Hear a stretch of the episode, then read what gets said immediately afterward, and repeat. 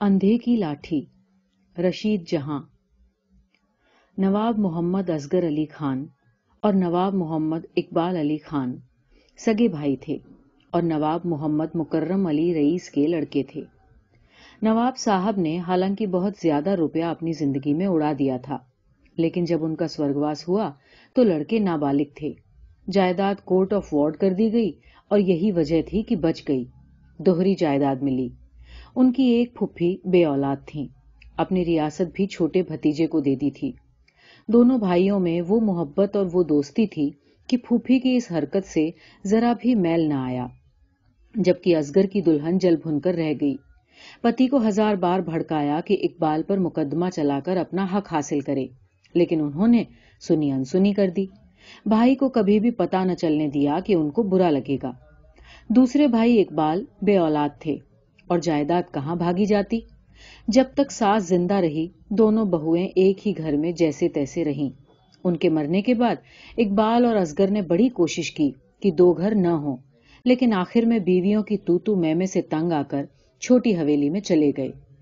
چولہے دو دو ہو گئے تھے اور بیویاں ایک دوسرے کے خون کی پیاسی تھیں۔ لیکن دونوں بھائیوں کی محبت ایک ایسی مضبوط بنیاد پر کھڑی تھی کہ اس کا گرنا بہت کٹھن تھا۔ اپنی اولاد نہ ہونے کے کارن اقبال اپنے بھائی کی اولاد کے دیوانے تھے۔ ہزار بار بیوی سے کہا کہ وہ بھائی کا لڑکا گود لینا چاہتے ہیں، لیکن انہوں نے جیٹھانی کی اولاد کو پالنے سے انکار کر دیا۔ ازگر کی پتنی کے تو نو بچے تھے اور بیچاری اقبال کی پتنی بانج مشہور تھی۔ اولاد نہ ہو نہ صحیح، لیکن جیٹھانی کے وینگ اور مذاق زندگی گزارنا مشکل کیے ہوئے تھے۔ اولاد کا غم انہیں کھائے جاتا تھا۔ اور یہ خیال تو بیمار ہی کر دیتا تھا کہ میاں کی جائیداد بھی ازگر کے بچوں میں چلی جائے گی۔ وہ چھپ چھپ کر علاج کرواتی، دعائیں مانگتی، تابیز، گنڈا اتیادی سب کچھ کرتی۔ آس پاس کیا دور دور مزاروں پر جاتی، منتیں مانگتی کہ خدا ان کو ایک لڑکا دے دے۔ وہ ہزار چھپا کر علاج کرتی، لیکن پھر بھی ازگر کی پتنی کو خبر ہو جاتی اور ان کے ہاتھ دیورانی کو جلانے کا ایک نیا شگوفا لگ جاتا۔ ارے، دولت لٹا رہی ہے دولت۔ منہ میکے والے ہر سمے کھڑے رہتے ہیں، وہ الگ۔ ملا سیانے لگے رہتے ہیں، وہ الگ۔ کہیں پتھر میں سے خون نکلا ہے جو اب ان کے اولاد ہوگی۔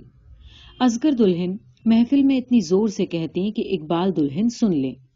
اقبال دلہن جس کا میکا غریب تھا اور جو اولاد کی خاطر ہر وقت روپیہ خرچ کرتی رہتی تھی اس طرح کے کٹاکش سن کر آگ ہو جاتی اور ذرا سی دیر میں دونوں میں وینگ شروع ہو جاتے۔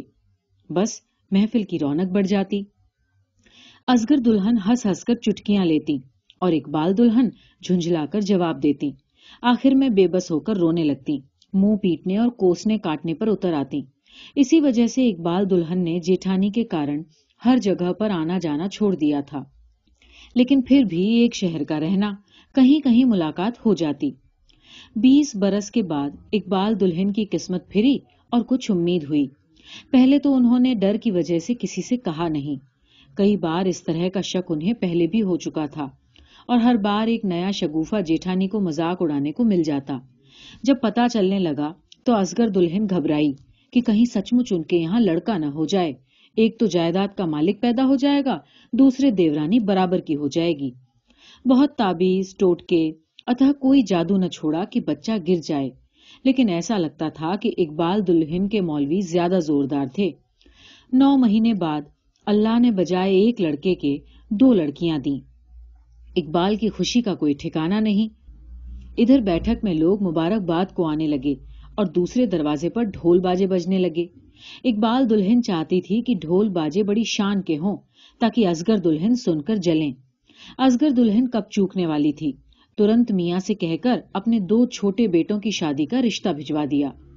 اقبال جو بھائی پر جان دیتے تھے، یہ سن کر پھولے نہ سمائے۔ اور بھائی کو زبان دے دی۔ جب عورتوں میں آ کر کہا تو اقبال دلہن اپنی جچکی بھول کر پلنگ پر تن کر بیٹھ گئی اور پتی کو ہزاروں سنائی بھلا اب وہ کیوں کر دبتی اب انہیں کون بانج کہہ سکتا تھا؟ انہوں نے اس سگائی کو ماننے سے انکار کر دیا۔ اقبال جبکہ کمزور آدمی تھے، بیوی کا ہمیشہ خیال رکھا، لیکن اس بات پر بھی وہ اڑ گئے کہ لڑکیاں تو دونوں بھائی صاحب کی ہیں۔ دس آدمیوں کے سامنے زبان دے چکا ہوں، اب کچھ نہیں ہو سکتا۔ ازگر دلہن نے مٹھائی بھیجی۔ باوجود بیوی کے ویروھ کے اقبال نے رکھ لی مٹھائی۔ مٹھائی گھر میں تو رکھ لی، لیکن وہ سڑ سڑ کر پھینکی اقبال دلہن نے۔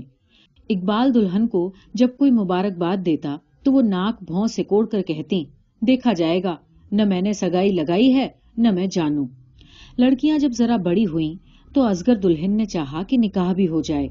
اقبال دلہن کہتی تھی کہ میری زندگی میں تو ہوگا نہیں اقبال کی اتنی ہمت نہ تھی کہ بغیر بیوی کو سملت کیے نکاح کر دے۔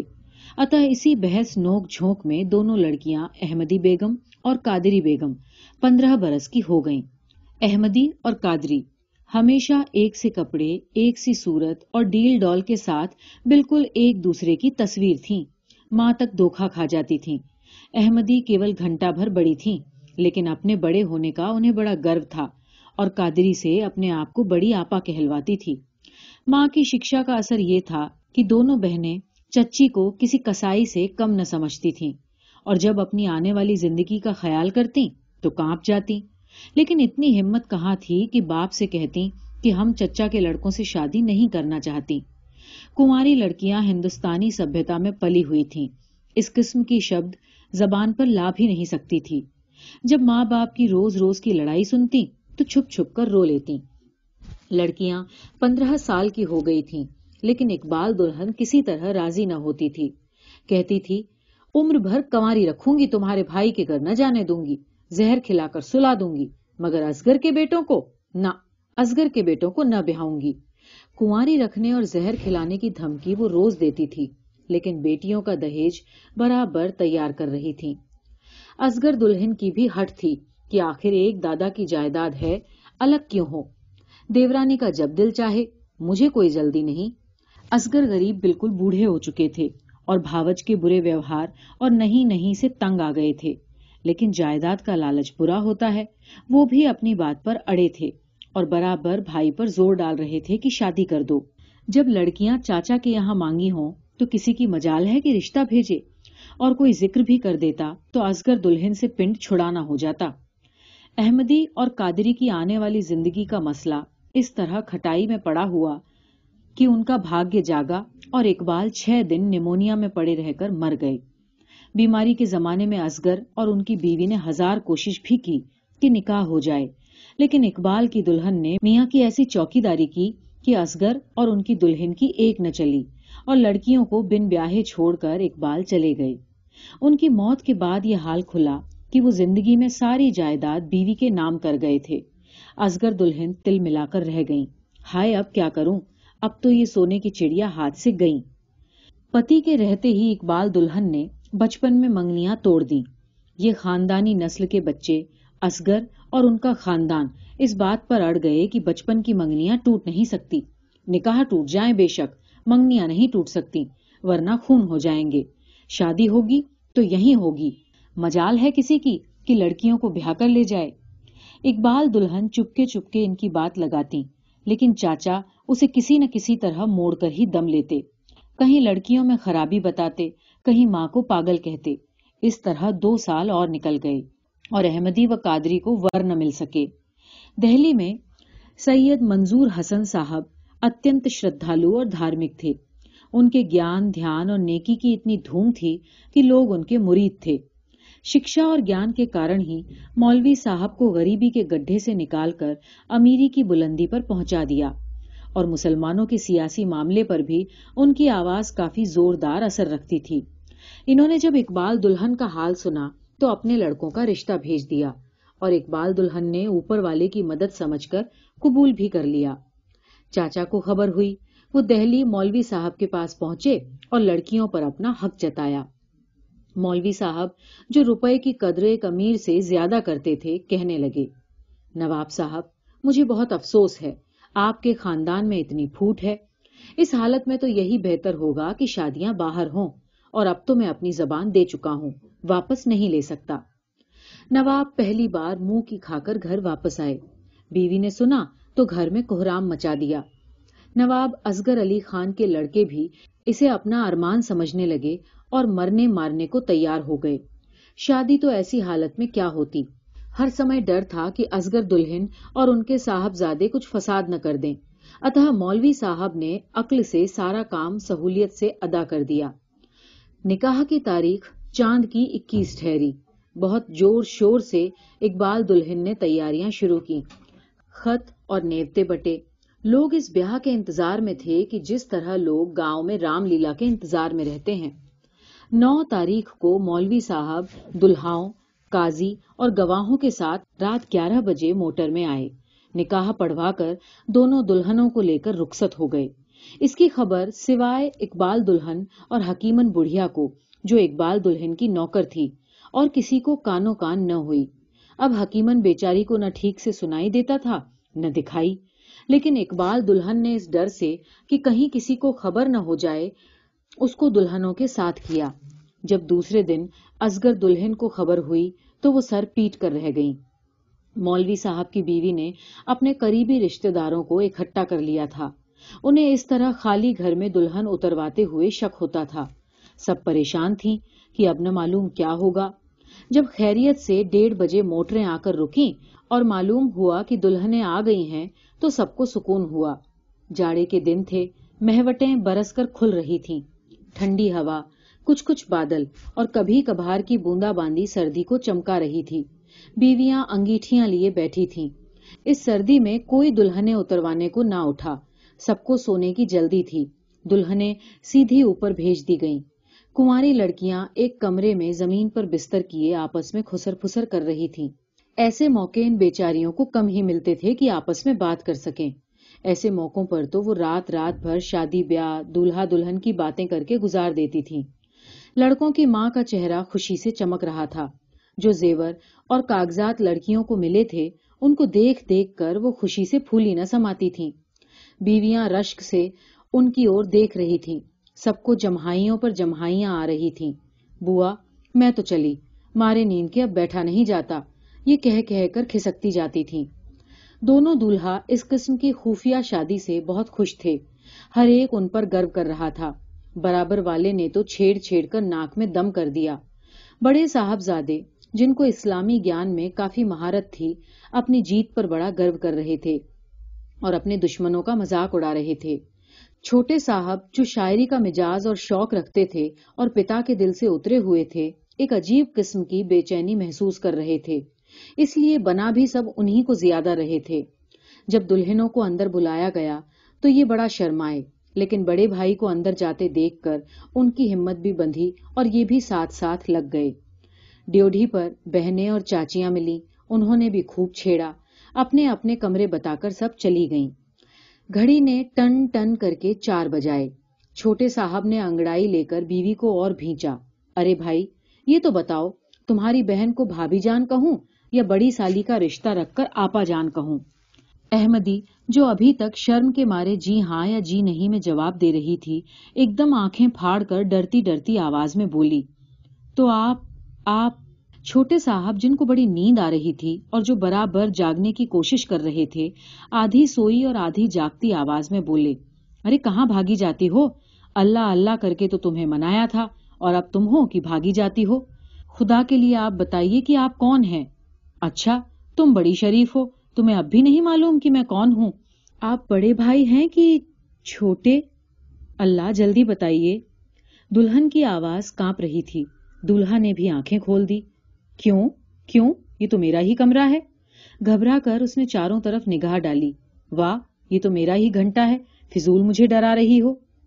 میں احمدی ہوں، بڑی بہن۔ آپ بتائیے کہ آپ کون سے بھائی ہیں؟ نہیں نہیں، تم جھوٹ کہہ رہی ہو۔ چھوٹے صاحب لحاف سے نکل پڑے اور پھر دلہن کی موجودگی دوسری طرف محسوس کر کے انہوں نے اپنے آپ کو چھپا لیا۔ ان کی آواز میں درخواست تھی کہ خدا کے لیے کہہ دو کہ تم چھوٹی بہن قادری ہو۔ میں جھوٹ نہیں بول رہی، دلہن نے کہا۔ دونوں ایک پلنگ پر بیٹھ گئے۔ کچھ پلوں تک ایک دوسرے کا منہ ڈر اور پریشانی سے دیکھتے رہے۔ عقل تو جیسے وہاں تھی ہی نہیں۔ ایک تو احساس مر چکا تھا۔ دلہن پہلے ہوش میں آئی اور ہائے اللہ، اب کیا ہوگا کہہ کر منہ چھپا لیا۔ چھوٹے صاحب بھی دھیرے سے پلنگ سے اترے، کپڑے پہنے اور کمرے سے نکل گئے۔ دلہن نے زور سے پکارا، سنیے تو؟ پر یہ سیدھے چلے گئے اور جا کر بڑے بھائی کا دروازہ کھٹکھٹایا۔ وہ سو رہے تھے اور سمجھے کہ دیر ہو گئی اور لوگ انہیں جگانے آئے ہیں۔ جنجلا کر اٹھے اور دو منٹ میں تیار ہو کر باہر نکلے۔ چھوٹے بھائی کو اس طرح بدہواس اور بوکھلایا ہوا دیکھ کر خیریت پوچھی، بھائی صاحب بھائی صاحب! آواز حلق میں پھنس گئی۔ بھائی صاحب دلہنے بدل گئیں۔ بڑے نے گھبرا کر ادھر ادھر دیکھا۔ عورتوں سے غلطی ہو گئی۔ بڑی مشکل سے پھر چھوٹے نے کہا۔ دونوں بھائی ایک دوسرے کا منہ تاکنے لگے۔ بوندوں نے انہیں ہوشیار کیا اور وہ دھیرے دھیرے منڈیر کی طرف بڑھے۔ بڑے بھائی چپ کھڑے تھے اور چھوٹے بھائی بے چین ادھر ادھر ٹہل رہے تھے۔ بھائی صاحب، اب کیا ہوگا؟ تمہیں صحیح خبر ہے؟ ہاں ہاں خود دلہن نے مجھ سے کہا ہے۔ میری سمجھ میں نہیں آتا کہ اب کیا ہوگا۔ جو ابا جان کہیں گے اور کیا؟ ابا جان؟ میں تو بالکل اچھا یہاں میہ میں بھیگنے سے کیا فائدہ؟ نیچے چلو۔ دونوں نے دھیرے دھیرے سیڑھی سے اترنا شروع کیا۔ ہر ایک سے نہ کہتے پھر نہ، بیکار ہنسی ہوگی۔ مجھے پہلے ابا جان سے بتا لینے دو۔ اور جو انہوں نے بدل لینے کو کہا تو؟ پہلے سے ہی کہنے لگے، انہیں موقع تو دو، بڑے نے ڈانٹا۔ چھوٹے بیچارے نے پہلی بار عورت کو باہوں میں لیا تھا۔ اپنی غزلیں سنائی تھی یہ تو پہلے سے ہی بنا دیکھے اپنی بیوی پر عاشق ہو چکے تھے اور باپ کو بھی جانتے تھے۔ بیچارے کی حالت سہانوبھوتی کے لائق تھی۔ بڑے بھائی جو عورت کے معاملے میں اتنے انجان نہ تھے اور دنیا دار بھی تھے، چپ رہے۔ چھوٹے باہر سے اندر آئے تو ڈیوڈھی میں کھڑے رہے۔ ماں کے پاس جائیں یا نہ جائیں؟ بھائی نے منع کر دیا کہ کسی کو نہیں بتانا۔ معلوم ہوگا تو وہ بگڑیں گے۔ لیکن ہمت کر کے اندر چلے گئے۔ ماں سامنے گاؤ تکیا سے لگی سو رہی تھی۔ جا کر انہیں جگایا۔ انہوں نے گھبرا کر آنکھیں کھولی۔ تو نگاہ بیٹے کے منہ پر جمی کی جمی رہ گئی۔ اے، خیر تو ہے۔ اما دلہنے بدل گئیں۔ دیوانہ ہوا ہے لڑکے۔ ماں نے بڑی مشکل سے کہا، کہاں ہے انوری اور منجلی دلہن جو لڑکوں کو اوپر لے گئی تھی بیٹی کو زور سے آواز دی۔ خدا کے لیے اما جان کسی سے کہیے گا نہیں۔ بھائی صاحب نے کہا ہے کہ وہ پہلے ابا جان سے بات کر لیں۔ آپ بھی کسی سے میرا نام نہ لیجیے گا۔ یہ کہہ کر چھوٹے اسی گھبراہٹ میں اٹھ کر باہر چل دیے اور ماں منہ دیکھتی کی دیکھتی رہ گئی۔